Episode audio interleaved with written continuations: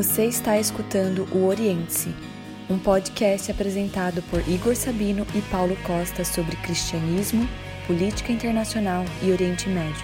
Esse podcast é produzido e patrocinado pela Frontier Alliance International. Para mais recursos, baixe o app da FAI. Maranata.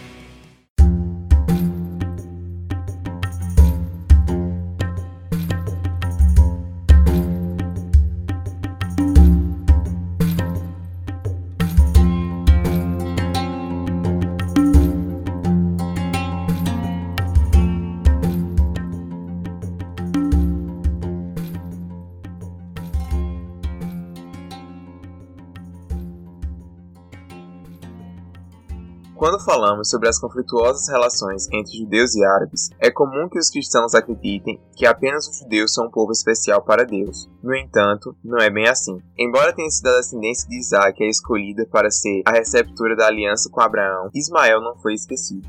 Em sua soberania, Deus permitiu que Abraão tivesse outro filho com sua escrava egípcia, pois o seu propósito sempre foi torná-lo pai de muitas nações. Logo, Ismael não foi simplesmente fruto de um erro cometido pelo patriarca, mas uma peça importante em um plano divino estabelecido antes mesmo da fundação do mundo. Bem-vindos a mais um episódio do Oriente. Nós vamos estar conversando hoje sobre o chamado de Ismael. Estou é, falando aqui direto do Oriente Médio. Qualquer problema na conexão, me perdoem, a região que a gente está aqui é bem ruim.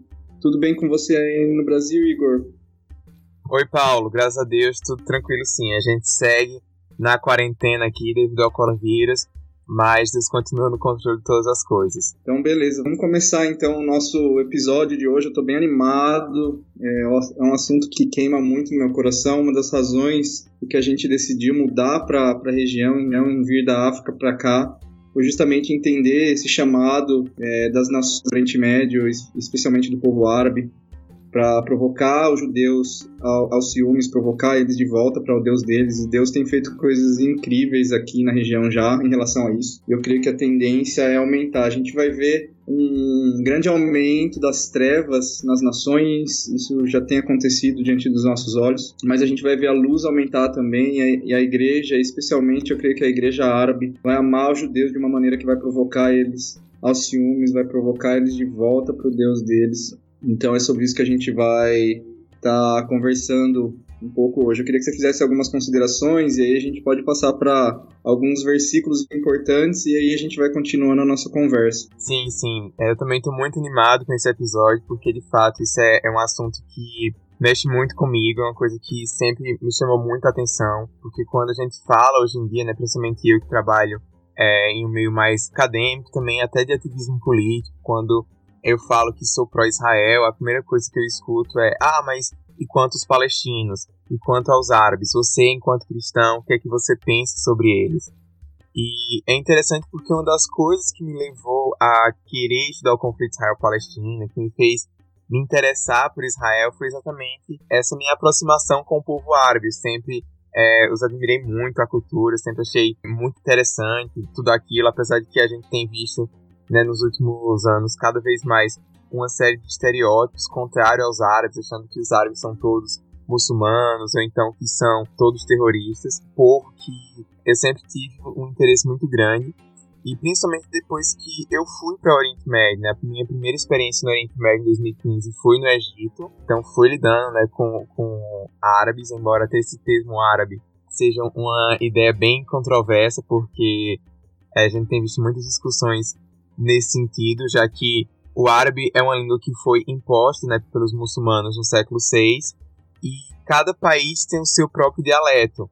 Então eu tenho estudado árabe, eu, tenho, eu estudo o árabe palestino, o árabe do Levante, e é muito interessante notar como que ainda tem essas discussões entre eles sobre quem é árabe, quem não é.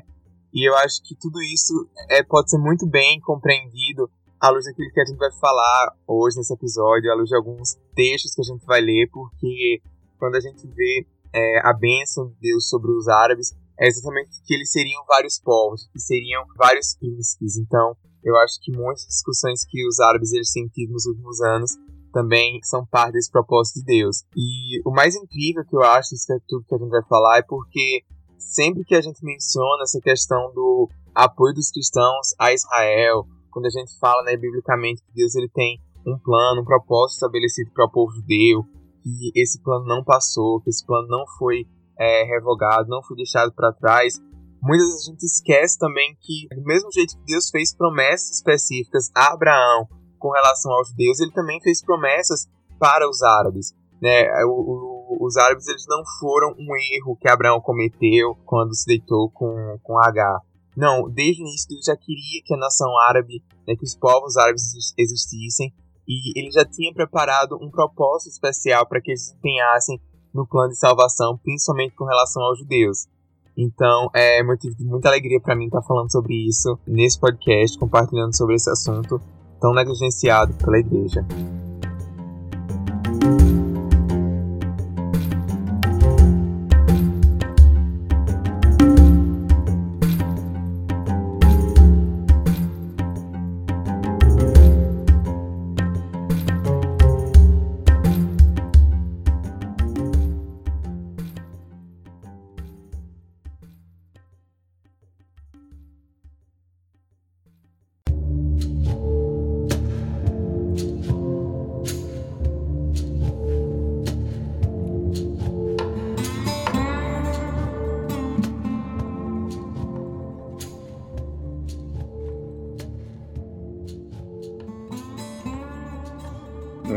Geralmente, quando a gente fala desse assunto, é, Israel e Oriente Médio e os árabes têm, tem duas linhas na igreja hoje principais. A primeira é a linha que é todo apoio a Israel e quase que considera o povo árabe e, os muçulmanos como inimigos, o que é um pensamento terrível e errado. A gente vai pontuar isso aqui hoje. E a outra linha é, é servir aos árabes pró-nações, o propósito de Deus para as nações, de abençoar todos os povos, e, e aí os povos do Oriente Médio, inclusive os árabes, e se posicionar contra Israel e é, adotar a teologia da substituição. Então, normalmente, a, a, a igreja pende para um desses lados e a gente vai ver que à medida que a gente se aproxima do fim, a, a igreja vai entender o chamado de Deus tanto para Israel quanto para Ismael e o chamado de Deus para as nações do Oriente Médio. A história, como a gente falou no episódio anterior, a história da humanidade começou aqui na região, no Oriente Médio, ela vai terminar aqui, o fim dessa era.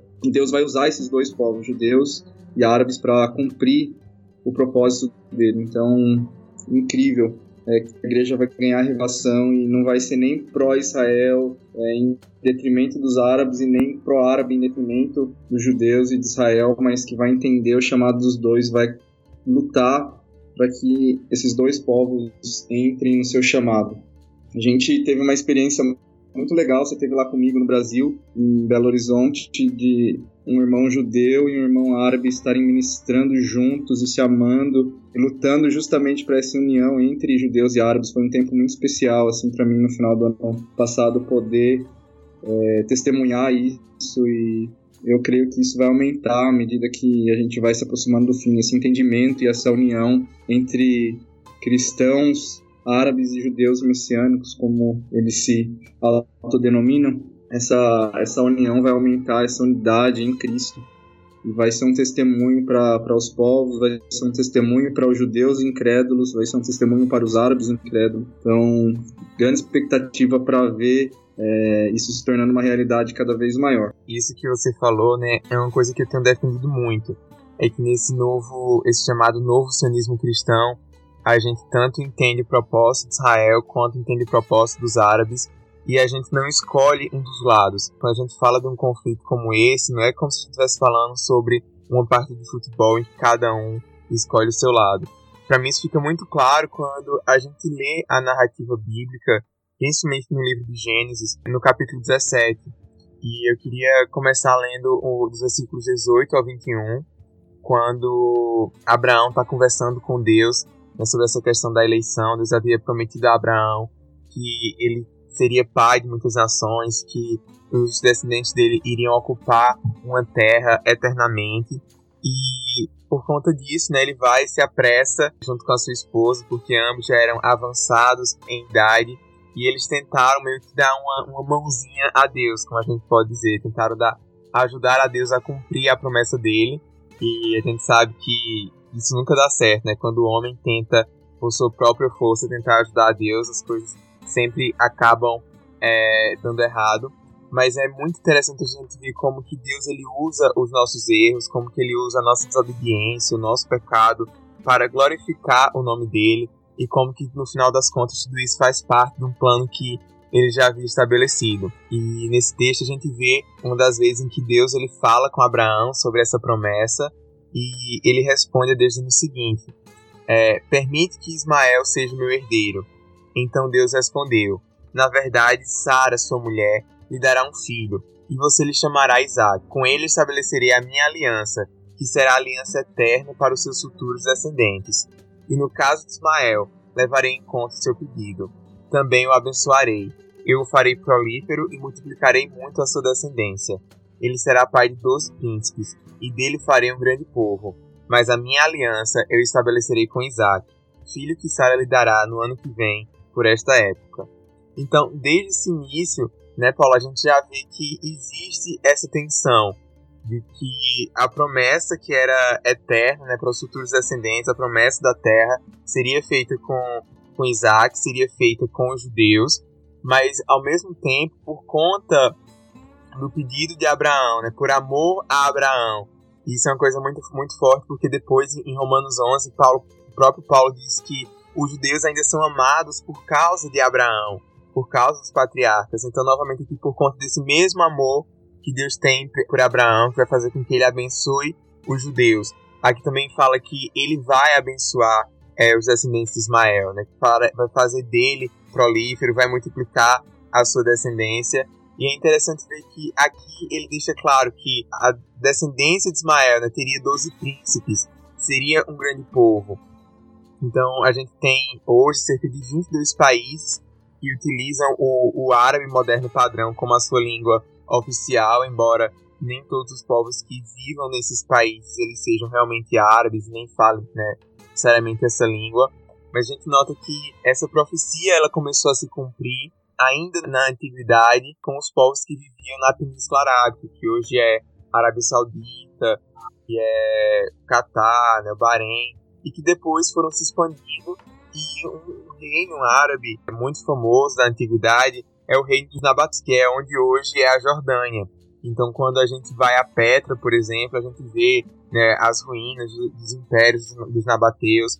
Então, de fato, os árabes eles tiveram um, um período grande prosperidade naquela época da Bíblia e ainda hoje eles também é, são muito prósperos em, em, recursos financeiros, né? A gente vê os países do Golfo, a questão do petróleo, é claro que por conta de, de, todos os abalos né, que eles têm dado no mundo. Está começando a mudar, o preço do petróleo está diminuindo. Mas ainda assim a gente consegue olhar para a história e observar essa graça, esse favor de Deus sobre o povo árabe, do mesmo jeito que a gente consegue observar sobre o povo judeu, apesar do holocausto, apesar dos sofrimentos. Então a gente também tira uma lição para as nossas vidas disso, de que é, ser abençoado por Deus não significa ausência de problemas, né, ausência de tribulações. Pelo contrário.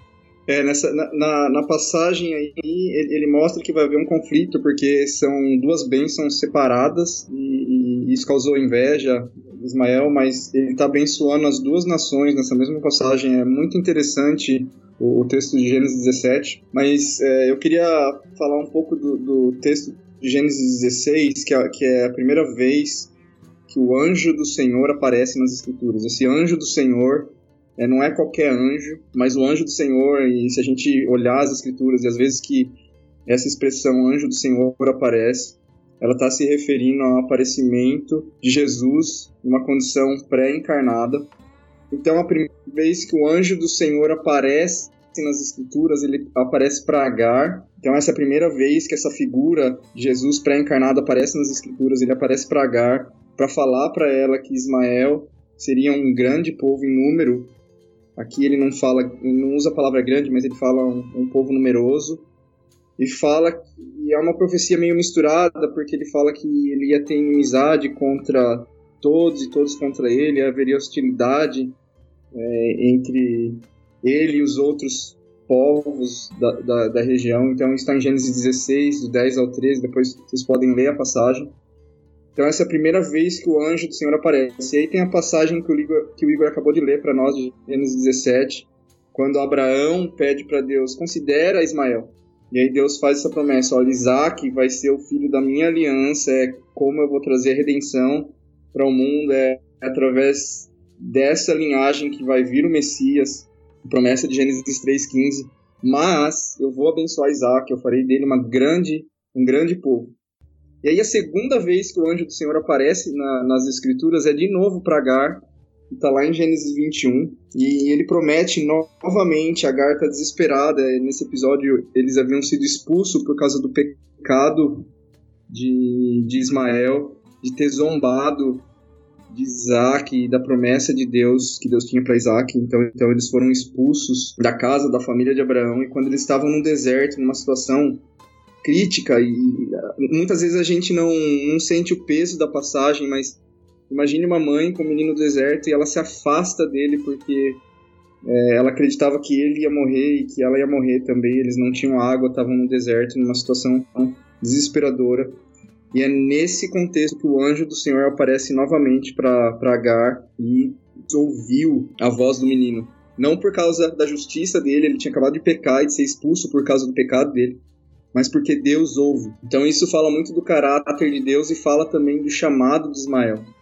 Então ele, ele tem um chamado para intercessão, para ser ouvido por Deus. Não é à toa que o islamismo é a maior falsa religião de adoração hoje que existe no mundo. Então, eles cinco vezes por dia é, se prostram para orar para um Deus falso. E, e isso está tá ligado ao chamado de Ismael, que é um chamado para intercessão. E aí Deus promete novamente para Agar que ele seria um grande povo. Esse grande é a mesma palavra usada para Isaac e para o povo de Israel. E não quer dizer grande só em números, mas quer dizer em qualidade, um povo que vai ser abençoado por Deus e que vai, vai ser bênção para as nações da terra. Esse mesmo, essa mesma palavra usada para Israel é usada aqui agora para Ismael também. Então é muito incrível é, essa, essas passagens em, pouco, em curto espaço de tempo aqui em Gênesis 16, 17, aí já no 21 todas essas promessas sobre é, Ismael e, é lógico, Israel e como esses dois povos estão tão ligados, e a gente vê que no final da, da vida, quando Abraão morre, os dois filhos se encontram para poder sepultar o pai. Isso também, para mim, mostra mais uma vez como no final dessa era esses dois povos vão se unir para receber Jesus. E eu acho que muito do, dos eventos do final dessa era estão ligados com, com esses dois povos e, e, a interação que eles vão ter um com os outros à medida que a gente vai se aproximando do final da era.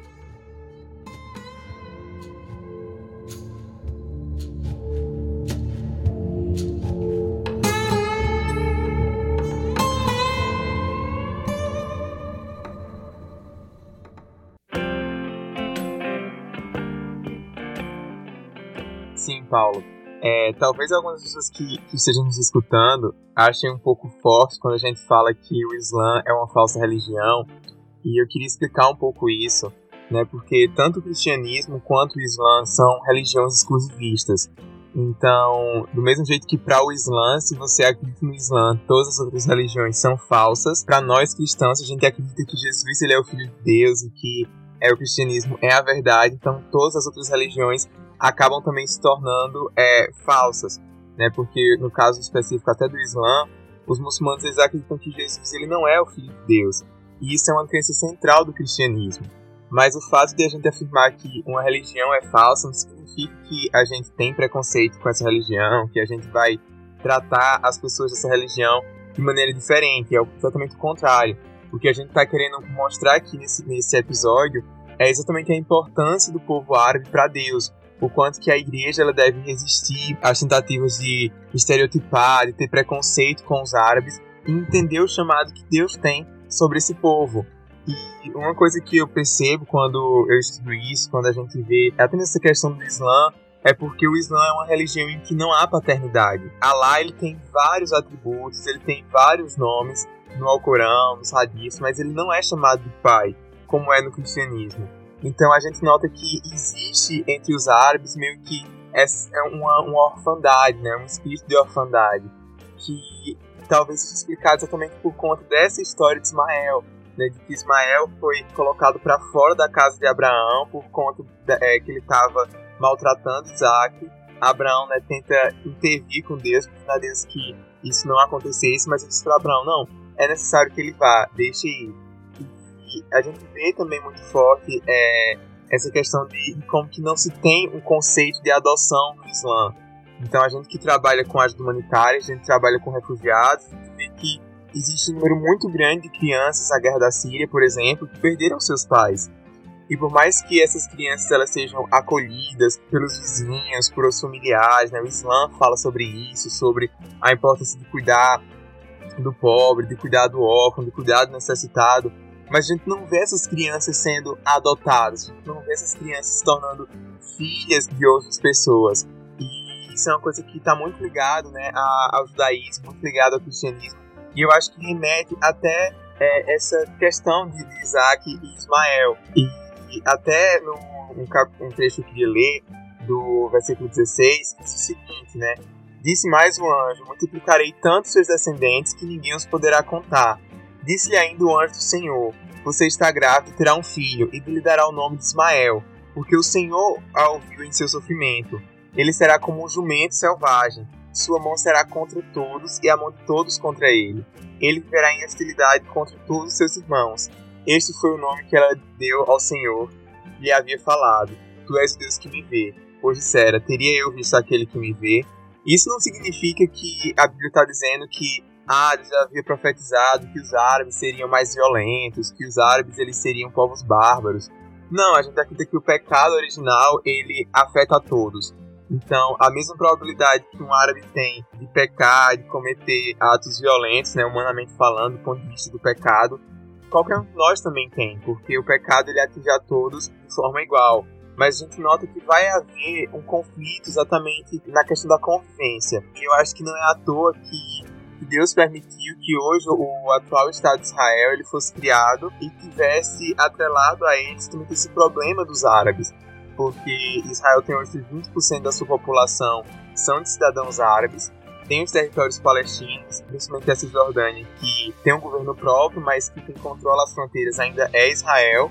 E o maior impasse da solução do conflito é exatamente esse. Vai se criar um Estado palestino ou vai ser um único Estado judeu? Mas se for um Estado judeu, como é que essa população árabe ela vai ser integrada né, à sociedade? Então a gente vê que desde o início existe esse dilema, essa dificuldade de convivência entre árabes e judeus e que Deus ele já havia previsto que seria dessa forma e com um propósito. Então, como o Paulo falou, a gente olha para é, o fim da vida de Abraão, Isaac e Ismael ali juntos no funeral, e a gente fica imaginando isso, né, no futuro, quando Cristo vier, quando vai haver essa paz. Antes de passar a palavra de novo para você, Paulo, eu queria mencionar também um outro elemento, e como você falou, os árabes eles têm esse chamado para intercessão, esse chamado para oração. E a gente está aqui misturando árabe com muçulmano, é claro que a gente sabe que nem todo árabe é muçulmano e que nem todo muçulmano é árabe, mas porque o, o, o Islã acabou influenciando muito a cultura árabe, até mesmo a língua e, enfim, várias outras questões. Mas a gente nota que uma das principais formas como que nos últimos anos muçulmanos têm se convertido ao cristianismo é exatamente por meio de sonhos e visões. Então é como se aquele mesmo anjo que estava aparecendo a H no deserto, né, aquele mesmo Cristo prefigurado ali, ele continuasse a se manifestar hoje a esse povo.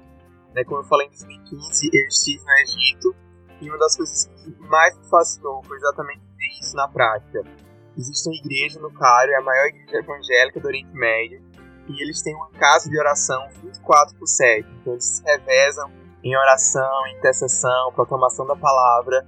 E eram inúmeros os testemunhos de, de jovens que haviam tido sonhos, visões com Jesus e tinham chegado à igreja dessa forma. Então eu fico sempre muito alegre, muito animado quando eu leio sobre isso, principalmente quando eu olho para a realidade política hoje do mundo, eu encontro esse conforto saber que Deus ele é o Senhor da história, ele está guiando as coisas conforme o seu propósito. Isso nos leva também, né, Paulo, a, ao Novo Testamento, a aquela profecia de Romanos 11, né, quando Paulo fala sobre o futuro de Israel, como a gente vai ver, até ali também está atrelado aos árabes. É, eu sei que uh, você quer ler esse texto de Isaías 60 e conectar ele com é, é, Romanos 11 e, e, a, e, a, promessa de Deus de salvar Israel e como isso vai estar ligado com o povo árabe provocando os judeus a números. Eu queria fazer é, dois parênteses aqui.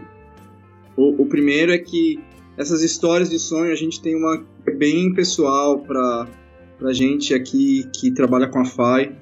É, um dos nossos doutores lá na Síria, um projeto que a gente teve lá e terminou há um pouco mais de um ano, mas foi um projeto de dois anos em parceria com o IDF, que é o Exército de Israel. Nós conseguimos entrar no sul da Síria e servir algumas vilas lá. Em uma dessas vilas, é, o guarda-costas da nossa equipe, o, o, o sírio guarda da nossa equipe, um dia falou para um dos nossos doutores lá que, apesar de gostar muito de você, a nossa amizade ter se tornado uma amizade verdadeira, forte, um dia eu vou ter que matar você. E aí o doutor falou para ele, mas como assim? E ele falou assim, é, tem a ver com a, com a nossa teologia, a nossa, nossa escatologia. E o, os muçulmanos esperam por uma figura messiânica também que vai é, vir para trazer juízo e na teologia islâmica ele vai matar judeus e cristãos. Mas não quero entrar muito nesse detalhe, mas poucos dias depois esse mesmo guarda-costas uh, foi chamado para casa no meio da noite correndo e a esposa dele havia tido um sonho. E aí no, no dia seguinte ele veio e o doutor descobriu que a esposa tinha tido um sonho e nesse sonho esse homem de branco, Jesus, apareceu para ela disse que toda a família dela seria salva. E isso inclui pelo menos metade da vila ali. A vila tem mais ou menos umas 3 mil pessoas. E, e metade dessa vila é relacionada a essa, essa mulher, tem parentesco com essa mulher. Então é uma promessa incrível. E a gente crê que no futuro Deus vai honrar e cumprir essa promessa que foi feita a essa mulher. E devido ao testemunho de cristãos que estavam servindo ali é, num vilarejo totalmente devastado pela guerra ali no sul da, da Síria. Esse era o primeiro parênteses, então, segundo parênteses, a gente está falando muito do, dos árabes e o relacionamento deles com, com os judeus, mas eu estava na sala de oração esses dias, a gente tem uma sala de oração aqui, e nós oramos pelas nações, nós oramos pela região. E normalmente nas terças-feiras nós oramos por toda a região, por todo o Oriente Médio. E nós estávamos orando e eu senti um peso pelo Irã. E eu estava pensando, normalmente a gente fala desse chamado do povo árabe, e eu queria ressaltar aqui, nesse parênteses, que existe também um chamado para para os persas. Então a gente vê em todas ao longo das escrituras também algo incrível nesse relacionamento quase que de amor e ódio entre os persas e, e, e os judeus. É, hoje se a gente for parar para pensar e, e, analisar, talvez o maior inimigo de Israel seja o Irã. É, um presidente, Ahmadinejad, que foi presidente do Irã há uns anos atrás, ele pregava abertamente a, a destruição do Estado atual de Israel. E, e, creio que ele falou abertamente até na, em, em Assembleia da, das Nações Unidas é, em relação a a, a isso. Mas existe um relacionamento entre o, o povo judeu e o povo persa. É, a gente vê essa história começando quando o rei Ciro se levanta e os, o, o, rei Ciro da Pérsia. Então, para quem não sabe, é, a Pérsia, né, o rei Ciro, o rei da Pérsia, a mesma região onde hoje é o Irã. Então, eles falam a, a, a mesma língua do, do, passado e são o mesmo povo. Então, o povo persa o povo iraniano. E o, o rei Ciro foi despertado pelo Senhor para reconstruir o templo para enviar os judeus que haviam sido exilados de volta para Jerusalém para reconstruir o templo. E ele, além de, de enviar os judeus, ele disponibiliza recursos próprio, é, do próprio rei e da, da própria nação dele para servir o povo judeu. E a gente vê esse padrão é, em, diante, seguindo com o rei Dário e depois o rei Artaxerxes, que é o mesmo que é o mesmo rei que foi casado com a rainha Esther. Então eles servindo, os persas servindo uh, o povo judeu. E aí a gente vê também no, nos evangelhos já os reis, os sábios que vieram do Oriente, provavelmente vieram dessa região da Pérsia, com tesouros para adorar o rei recém-nascido Jesus. Então é incrível essa, essa ligação também. A gente tem o, nosso filme Chipa Mangovos, eu recomendo muitíssimo você ir lá no nosso app, assistir o filme ou no nosso canal do YouTube. E ele vai contar a história da igreja e do que está acontecendo no Irã. Então, embora haja hostilidade hoje do governo do Irã contra a nação de Israel, mas a gente vê a igreja crescendo em amor por Israel.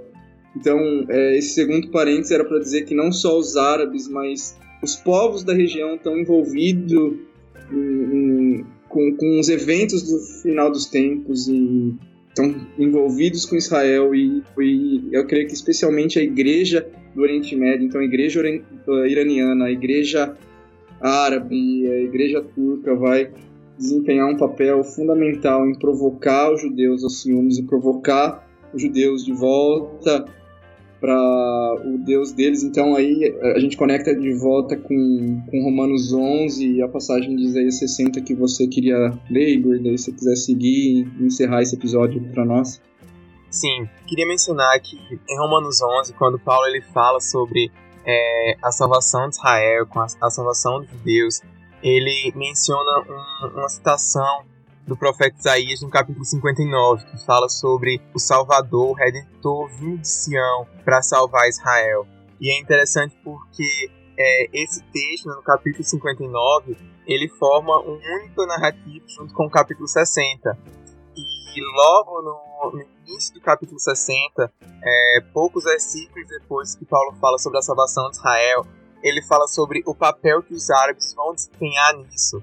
E Isaías 60 diz o seguinte: Levante-se, refuja, porque chegou a sua luz, e a glória do Senhor raia sobre você. Olhe, a escuridão cobre a terra, densas trevas envolvem os povos, mas sobre você raia o Senhor, e sobre você se vê a sua glória. As nações virão à sua luz, e os reis ao fulgor do seu alvorecer. Olhe ao redor e veja, todos se reúnem e vêm a você. De longe vêm os seus filhos, e as suas filhas encarregadas nos braços então verás e ficarás radiante. O seu coração pulsará forte e se encherá de alegria, porque a riqueza dos mares lhe será trazida, e a você virão as riquezas das nações. Manadas de camelos cobrirão a sua terra, camelos novos de Midian e Efá. Virão todos de Sabá, carregando ouro e incenso, e proclamando o louvor do Senhor. Todos os rebanhos de Quedá se reunirão junto de você, e os camelos, carneiros de Nebaiote a servirão serão aceitos como ofertas em meu altar, e adornarei o meu glorioso templo.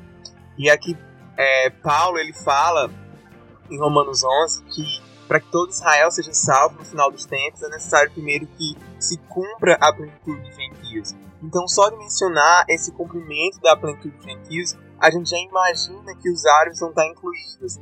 Mas nesse texto de Isaías, fica muito claro o papel que esses árabes eles vão ter, esses povos árabes vão ter, reino milenar de Cristo, né? Quando Jerusalém for restaurado, quando Israel for restaurada, é, vão ser é, a riqueza desses povos que vai ser utilizada para edificar é, o, o, povo de Israel, para edificar é, os judeus. E eu acho isso fascinante, né? Quando a gente olha para a narrativa bíblica, aí a gente vai ver que tudo vai se encaixando, né? O, não somente os textos, mas pró as próprias histórias, né, as vivências de cada personagem.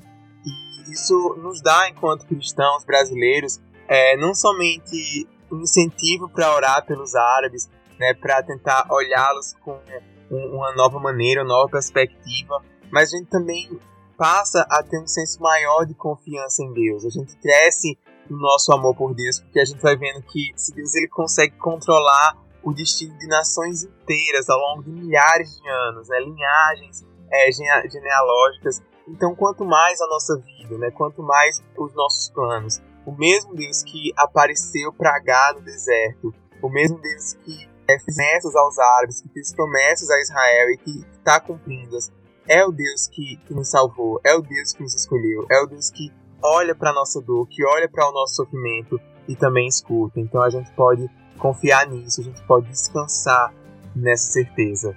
E é assim que eu queria encerrar esse episódio de hoje. Queria agradecer a você que tem escutado. E semana que vem temos um novo podcast para você. Que Deus o abençoe e Maranata. Fazer um comentário final. Se você quiser ter uma, uma visão melhor dessa passagem que Igor acabou de ler, leia a história da rainha de Sabá vindo servir o rei Salomão com tudo que ela tinha e depois voltando com muito mais, porque a gente não pode dar mais para o nosso rei do que ele quer nos dar, ele tem muito para nos dar. Mas ela veio com muitas coisas servir ao rei, é uma história incrível. Então confere lá. Maranata, um abraço a todos.